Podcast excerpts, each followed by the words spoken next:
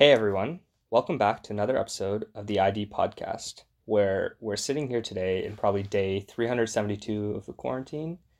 No, I'm just kidding. Uh, yeah, it's been a long time since the COVID 19 pandemic has kind of forced social distancing measures in. So I think that uh, the episode today, we wanted to highlight uh, the, the big elephant in the room, but I think we wanted to take a little bit of a different light on it and talk about some of the positive stories that have come out in this time of difficulty. And my co host Gurinder had the opportunity to sit down with two of our classmates and discuss a new project that came about during this.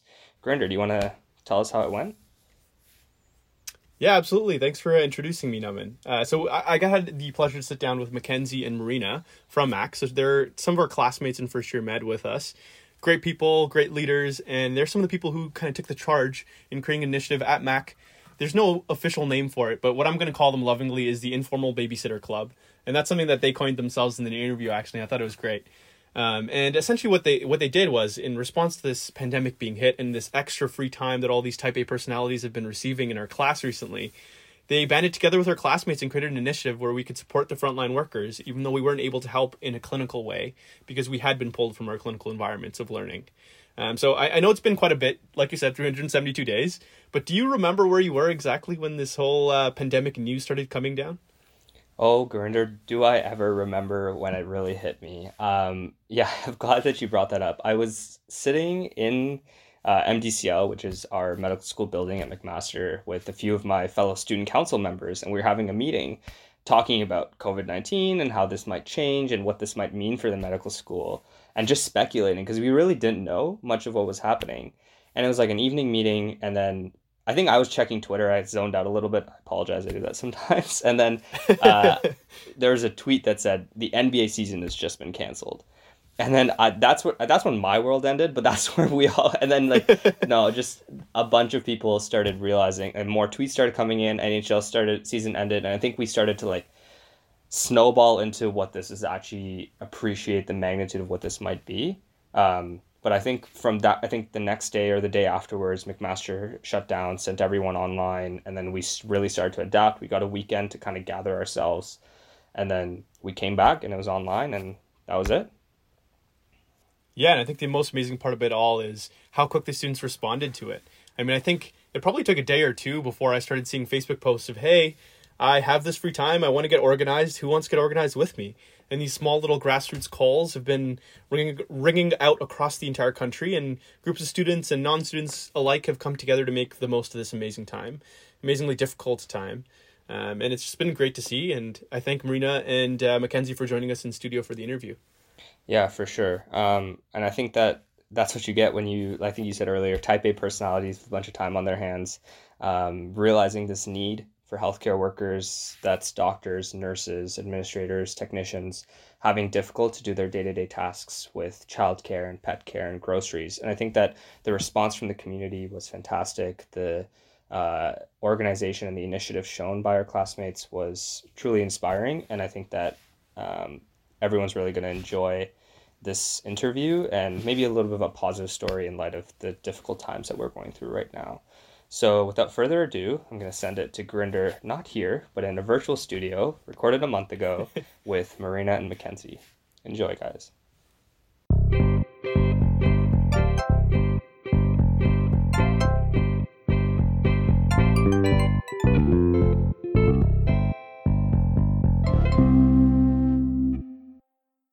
All right. Welcome back to the ID podcast. Uh, we're here today in our virtual studio with Mackenzie and Marina. Uh, would you guys like to introduce yourselves really quickly? Okay. Uh, hi, guys. Uh, my name is Marina Liu, and I'm a first year student, uh, first year medical student at McMaster University. And yeah, I've just been enjoying some idle time off school recently and getting some reading and writing done. Um, hi, everybody. Uh, my name is Mackenzie. I'm a first year student at MacMed as well, and I'm looking forward to talking to you. Awesome, sweet. Well, thank you so much for joining us today, guys. I know you guys must be busy with uh, preparing for tutorial and all the other amazing things that we do on a daily basis. Um, and I'm sure Mackenzie's busy knitting away as well. So thank you for uh, taking time out to talk to like that. hey, you know what though? Knitting is great for hand dexterity, and it's also good for mental focus, apparently. So I'm totally on board with knitting my procedural skills are going to be great. That's totally why I'm doing it. uh, yeah, some people like to do hand knots with floss, and then others like to knit. But either way, you get to the same endpoint. awesome. Well, thanks for introducing yourselves. I'm really excited to have you guys on today. Um, I guess I'd really just like to start by getting to know kind of the context of uh, your situations. Where are you guys situated right now? Are you back home? Are you in Hamilton? Um, so I'm uh, still in Hamilton. Uh, the very first weekend that our classes were canceled, I went home to see my family, you know, sort of for the last time in a while. And I love them very dearly, but I'm choosing to love them from afar right now. so it's uh, me, my housemate, and my cats are isolating in Hamilton, and so far it's been it's been pretty relaxing. That's Yeah, awesome. Well. I'm, I'm sh- I mean, I'm sure it helps having cats around the house. It uh, definitely breaks up the boredom and gives you some interesting personalities to handle. Yes, and during all my tutorials, uh, there's always some form of disruption because you know they're kittens and they'll cause a problem, and I'm like, "Hey, stop that!" That's been a common theme, the pet invasion of tutorials, and I love it. I'm I'm all here for it. yes. How about yourself, Marina? Uh, yeah, I'm also in Hamilton right now, and I'm missing my dog who's at home with my parents, sadly. Uh, yeah, so my mom works at a hospital, so we're mostly just keeping ourselves apart for now. Uh, so I'm here with my brother, uh, my apartment here downtown, and um, it's been kind of, I think I agree with Mackenzie in that sort of uh, love from afar philosophy. I love my parents, I love my family, but it's honestly very nice to get some work done. And um, yeah, so I've just been honestly occupying my time with tutorial, uh, staying in. I don't have a car, so I haven't gone outside in weeks. That is rough. I'm Um, sorry to hear that. yeah, no, it's it's it's fine. I like I mean I go out in the patio and stuff. I just haven't been like out on the streets. Totally fair. Well, I'm happy to hear that both of you guys are safe and happy right now at home. So that's great.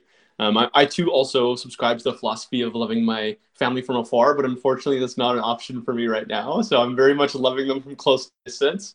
but just really quickly, Marina, what kind of dog do you have? Because I also have a dog at home, and he's been filling a whole bunch of my time. Sure. Uh, yeah. So we have a, a Boston Terrier and Shih Tzu mix at home, um, and he is very, very fluffy, and he has turned into a mop recently because he has not been able to get a haircut, much like the rest of us. yeah, I can definitely empathize with that. I actually gave my dog a haircut while I've been home for the break, his first haircut ever. Um, and I don't think he was too pleased about it. He looked pretty pissed at me. So, yeah, but we're all getting a little bit shaggy. So, definitely. Um, and I guess just to transition from there, how have you guys been handling kind of this whole self isolation thing at home? Like, I know it's important that we all do our little bit to make sure that we reduce contamination and exposure of other people, but uh, it can definitely take a mental toll on us sometimes. So, just would like to check in quickly to see kind of how you guys are doing and the different activities and things that you might be doing to kind of keep yourselves occupied and happy and healthy. Uh, so what this experience has really taught me is that apparently I've been socially isolating for years. Um, so yeah, like um, I suppose really the only way that things have really changed has been like obviously I haven't been able to you know go to class or tutorial, and I used to go to trivia on Thursdays with my friends. Um, but you know now I just like play trivia with my housemate on Jeopardy. So it's um, it's been pretty similar. I definitely call my family more often now though.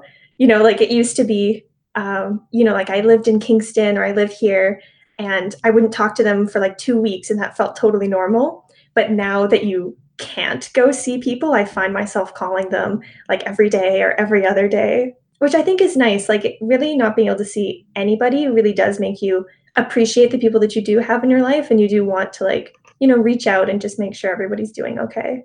Yeah, that's definitely been a common theme. I mean, I completely agree. I think that kind of the way that I've been reframing things for myself is just the appreciation of having the the contact that I do get now, and just really looking forward to seeing my friends physically in person one day, whenever that day comes.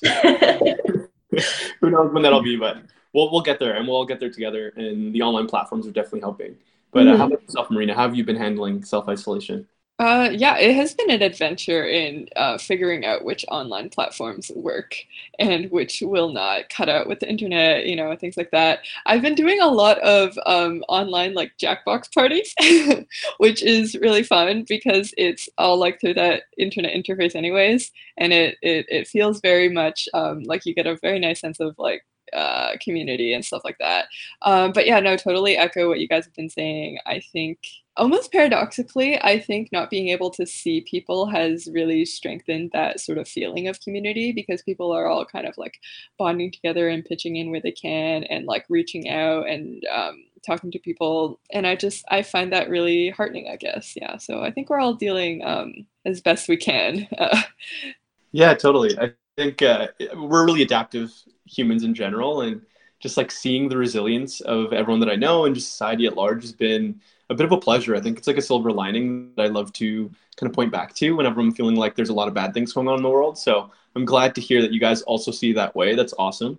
Um, but I guess with that extra free time, I've noticed that a lot of students have found ways to get involved um, in a non-clinical way because we're not allowed to see patients right now for everyone out there. So uh, all students, all medical learners have been kind of pulled from clinical environments just to make sure that we're not posing an extra threat to patients and also our colleagues. Um, and I definitely think it's the right decision. But what, what does suck about it is that we lose opportunities to learn during such a pivotal time. Um, and we also feel like we could be useful, but ultimately I think we'd be a liability if we were out there. So um, but we have found other ways to kind of help out wherever we can. And one of those things has been kind of supporting frontline healthcare workers um, in, in meeting sure, making sure that all their needs are met.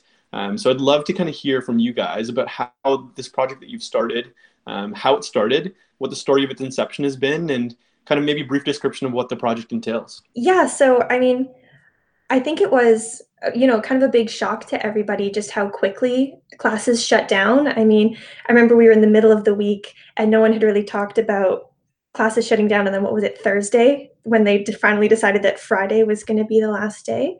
So I think we all finished and we're a little bit shell shocked. Like, you know, you go into medicine, you want to help people, and all of a sudden you're not going to see your classmates, you're not going to see patients, you're not going to see your colleagues. And I think it just left a lot of people like wondering what they could do and wondering how you could get involved. And so for our organization or how I got involved personally, I think it was the the Sunday or the no, it was the Saturday night of the first weekend. And Mary uh, Mary Boulos she posted on the Mac Med group about this new this new organization that was aiming specifically for med students to lend a hand and help our frontline colleagues.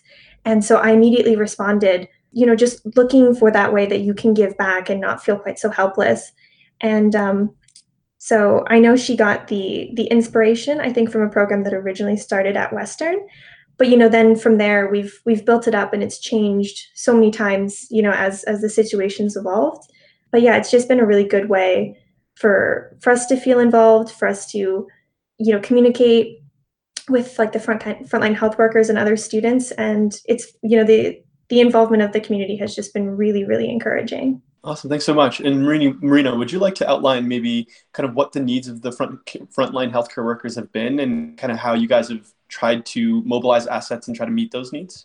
Uh, yeah. So initially, um, I think going into this, we thought that we would uh, mostly be providing things like grocery runs, um, coffee runs, food deliveries, things like that, um, to sort of fill in uh, the gaps when, um, you know, if someone is really busy at a shift and they don't have the time to run out and do their groceries, things like that. Um, but I think, I think what has happened is that in terms of the cases in Ontario, it hasn't really been um, as high as I think some people have predicted. So what ended up really happening was that the the biggest need initially when that we encountered was that because daycares and schools all shut down essentially at the same time, um, a lot of healthcare workers were left without um, resources to uh, fill their childcare needs. Um, so we ended up being kind of like an informal babysitter club, as we joked about sometimes, which I think we didn't anticipate at first, but we tried our best to shift sort of to accommodate that and try and provide the best care that we could. Um, and then I think we quickly realized that we ended up having to be kind of a stopgap in place because there was that really, like as Mackenzie mentioned, it was really, really rapid, that sort of initial warning, and then schools just all shut down um, and people were left in the lurch. And we saw that gap. So we tried our best to fill specifically that at first. But as the situation evolves, we've been sort of seeing where else we can fill in gaps and provide, um, uh, yeah, just whatever healthcare workers need. Yeah, I think that's kind of the most impressive thing about the entire initiative is just how rapidly things have changed and how your team has been able to kind of balance what the students can do and what the healthcare workers need. Um, and I think grassroots initiatives are so important because, like you said, it's really easy for us because we get to see, we're in a really unique place as students where we're kind of in the middle. We get to see what it's like to be a front care health worker. We're also fortunate enough that we get to take a step back um, and kind of see it from the outside. And so, seeing it from the outside, we can recognize these needs and kind of fill them and mobilize assets as they're needed. So I think speaking for, for someone from someone who's had the opportunity to sign up on one of these lists and be part of your initiative, I think it's been an amazing way for me personally to feel like I'm also making some sort of difference because I can totally empathize with the feeling of frustration knowing that kind of we're sitting back at home and some of our mentors and our colleagues are out there on the front lines and they're really doing everything they can to make a difference. Um, so I'd just like to say thank you to you, to you guys, first of all, for like helping to organize it and giving all the students at MacMed at least and the rest of the schools as well, a forum to kind of go ahead and, and make that difference. So thank you. Oh, well, thank you so much. But honestly, like, you know, people can start a thousand initiatives, but if we don't have like the people to pick up on it and if we didn't have like the incredible generosity of our volunteers, like none of this would have been possible. So we've had I think right now we're over 200 people who've signed up and just generously, you know, donating their time to watch people's kids, watch people's pets, do groceries, just really the outpouring of support and just goodwill from students. Um, you know, we've actually had to we turn away volunteers because originally we started with med students and then we shifted to health professional students. And last week we finally opened the gates to the very eager health science to try to uh, meet some of the additional demand. And we would get so many emails of people being like, oh, well, I'm an undergrad. Oh, I go to a different school. Oh, I'm not a student at all, but can I help? Can I help? And, you know, like it's it's the volunteers who really get things done. And people have just been looking for ways that they can get involved and and just do their part. And it's been really, really encouraging. Um, so we've seen kind of as this virus and the pandemic has changed um, and the governmental response to the pandemic has changed, that the needs of the health and frontline workers has changed as well and evolved throughout the process. So I'm just wondering, right now it's about April 13th, so we're in mid-April, just for some context. Um, what are the most pressing needs for healthcare workers right now in your guys' assessment, and kind of how are you aiming to address those needs? I think right now we've been seeing a slow sort of shift as people start to find alternate childcare that is a bit more permanent. Because I think we're all sort of realizing how permanent, or not permanent, but like how long lasting this sort of crisis is going to be, right? And I think right now a lot of healthcare workers, like we have been seeing more uh, need for supplies and things like that. And I think one um, sort of thing that we've noticed from our our side is that people like not so much they they need like community help, but I think other initiatives, things like the PPE drive and volunteering at shelters and things like that, I think we're going to start seeing a shift towards more things like that as a more permanent, um, long term volunteer process, I guess. Yeah, but like definitely uh, more people with with with like pet care needs, more people with things like that will require more like long-term investment i think is what we're starting to see yeah, so that was a really good point, Marina. Um, and I think another really important thing to consider is that we have the needs of the healthcare workers, which are evolving every day, but we also have the realities that are faced by students. So, you know, you mentioned how it's April 13th, you know, different undergraduate students maybe um, like now that we've opened it up to health science they might be going through their exams or for med students um, depending on how your lease works or where you're choosing to um, do your self isolation, you might be still in Hamilton or you may be going home.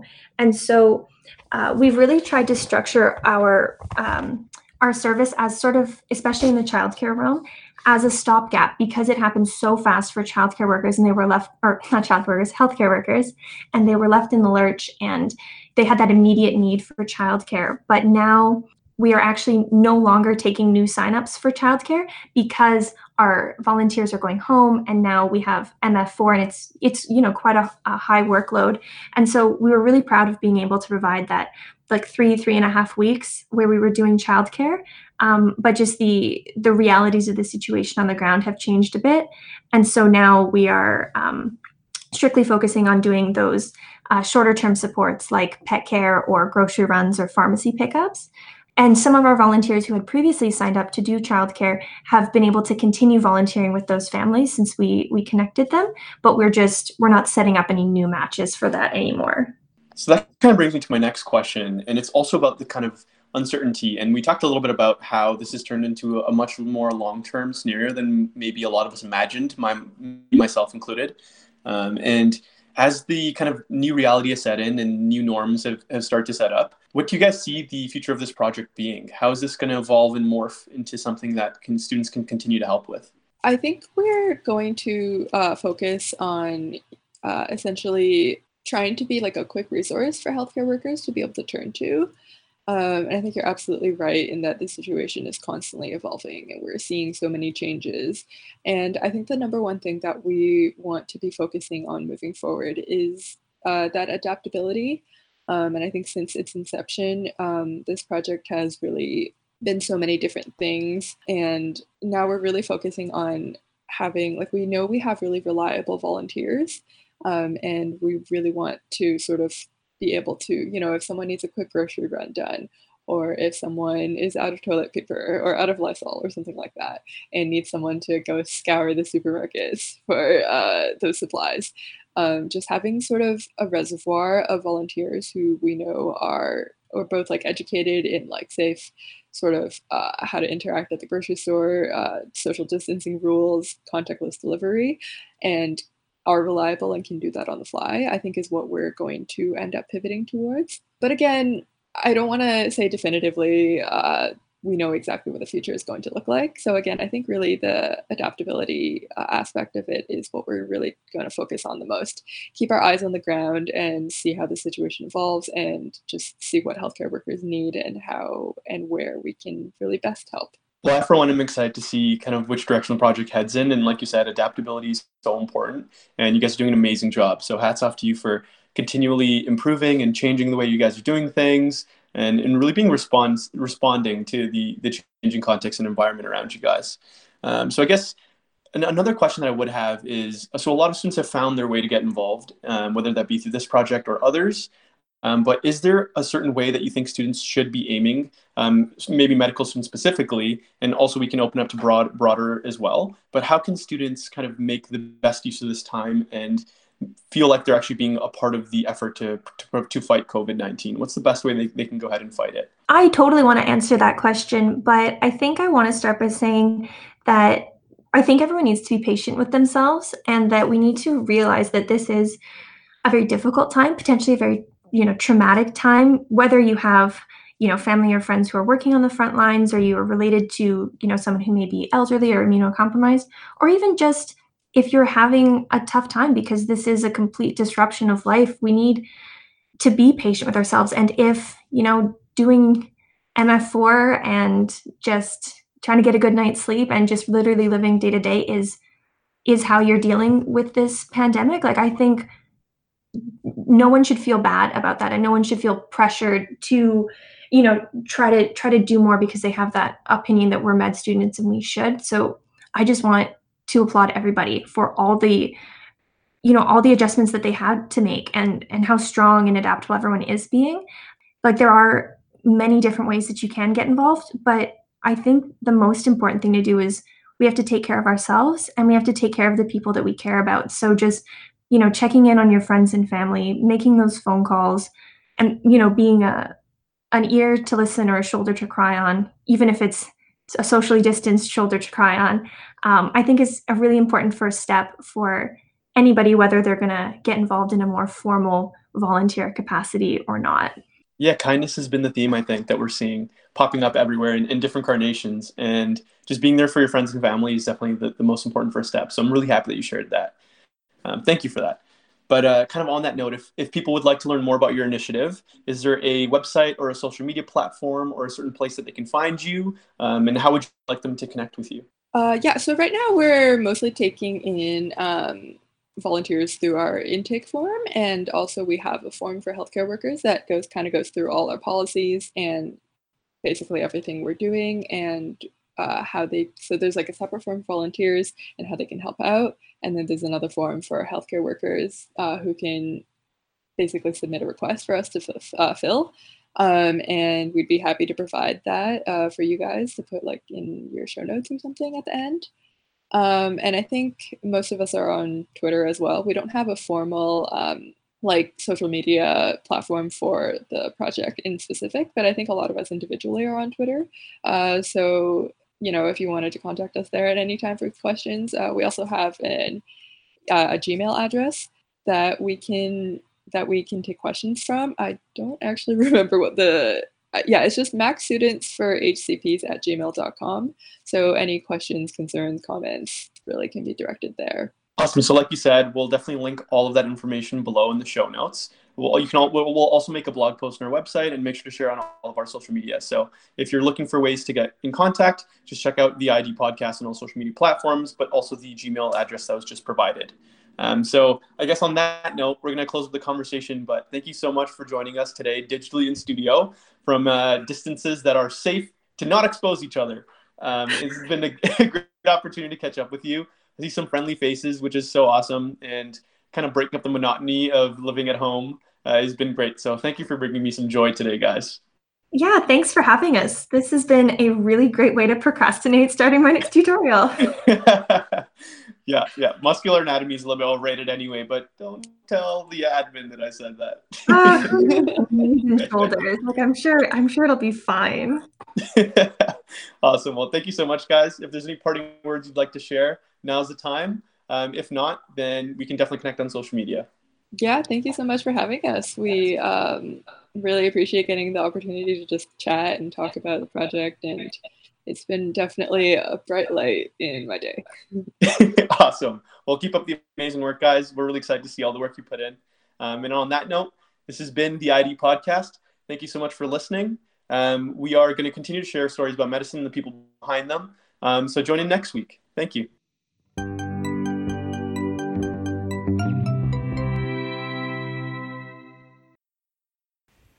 Wow. So listening back from about a month ago, it seems like online Zoom University is still going, going strong, still practicing my hand ties with floss. Thanks for that shout out there, Gurinder, uh, outing me like that. Uh, but yeah, what a great interview. Yeah, absolutely. And a little fun fact about the interview that the people at home maybe didn't get to see. Uh, Mackenzie was actually working on her surgical skills quite a bit during that interview. She was uh, knitting away. So, a person with multitasking abilities. Yeah, and uh, I know I think it highlights like some things some things don't change, but things are changing. And in the last month, do you want to just tell our listeners what how the dynamic has changed for healthcare workers and childcare, et cetera, Gurinder? For sure. I mean, we we stressed it a lot during the interview. The student response has been one to kind of fill in the cracks as they start to appear in the general response that our entire country has, has been taking. And uh, I'm happy to report this is actually good news that the initiative is no longer needed and they're no longer uh, accepting new volunteers or accepting new healthcare workers to sign up to receive their services. And the reason why I say that that's a good thing, while it might sound bad, is that the government has actually stepped in and recognized that a lot of the services that these groups were providing are very valuable and should be done on a national level and in a much more integrated and kind of coordinated way. So, yes, the government has provided childcare and other such initiatives to all the frontline staff and filled those needs. So, thank you to the student groups who've been working hard, but uh, unfortunately, there's no longer a need for them. So, there's no volunteer sign up that we mentioned in the podcast. Yeah, and I think that I think that is a good news, and I think that just highlights that our classmates recognized a need, filled the gap in the meantime, and were able to provide for the Hamilton community. Uh, now we'll just move on to our little padded fact check. Not too many fact checks that uh, were put out there today. Uh, one thing we did want to note was it may sound to people how this isn't really maintaining social distancing guidelines. This was actually something that we had a discussion with the organizers of the initiative, and they really did made an effort to pair one to one volunteer or two to one to one family, and not really uh, spreading COVID further. I think that's one thing that social distancing was practice as much as possible and when childcare is provided it's longitudinal and they're there with the family for very long for a long time and really limiting extra exposure. Um, i think that was the difficulty of like trying to maintain it to um, medical students uh, because of the fact like the background checks that we do and the police checks and vulnerable sectors checks. And that's why you might have mentioned mackenzie say opening the door to health sci. That's a colloquial term used at mcmaster for the students in the health sciences program the undergraduate program. And i think that that was not available to them as an option because of the sort of uh, legal and sort of safety concerns that was around that. Uh, and finally, one last little fact check. Mac loves our acronyms. We said MF4. All that really means is we're in our fourth medical foundation, four of five. Time's really been flying. So if that confused you, that's what MF4 meant. Absolutely. Thank you for that that uh, quick fact check. It's always nice to make sure everyone's on the same page. We do have some a couple more thank yous to hand out. Thank you so much to our guests once again, Marina and Mackenzie, for joining us in studio virtually. Also, a big thank you to the rest of the response team. There's a whole bunch of members that we wanted to hear from, but unfortunately weren't able to get on the interview. They're still working hard at all their jobs currently, and we just like to give them a quick shout out. So thank you to the supervisor, Dr. Lauren Cook Kaimowitz. Thank you to Mary, Francis, Marina, Mackenzie, and Ben, as well as their volunteer coordinators, Brian, Carly, Emma, Jessica, Maroof, and Omri. You guys are all doing amazing work, and it's definitely being recognized, so thank you apart from the response team, there are a whole bunch of other initiatives that are being run by students as well as just re- regular everyday people. And they've also been making huge changes.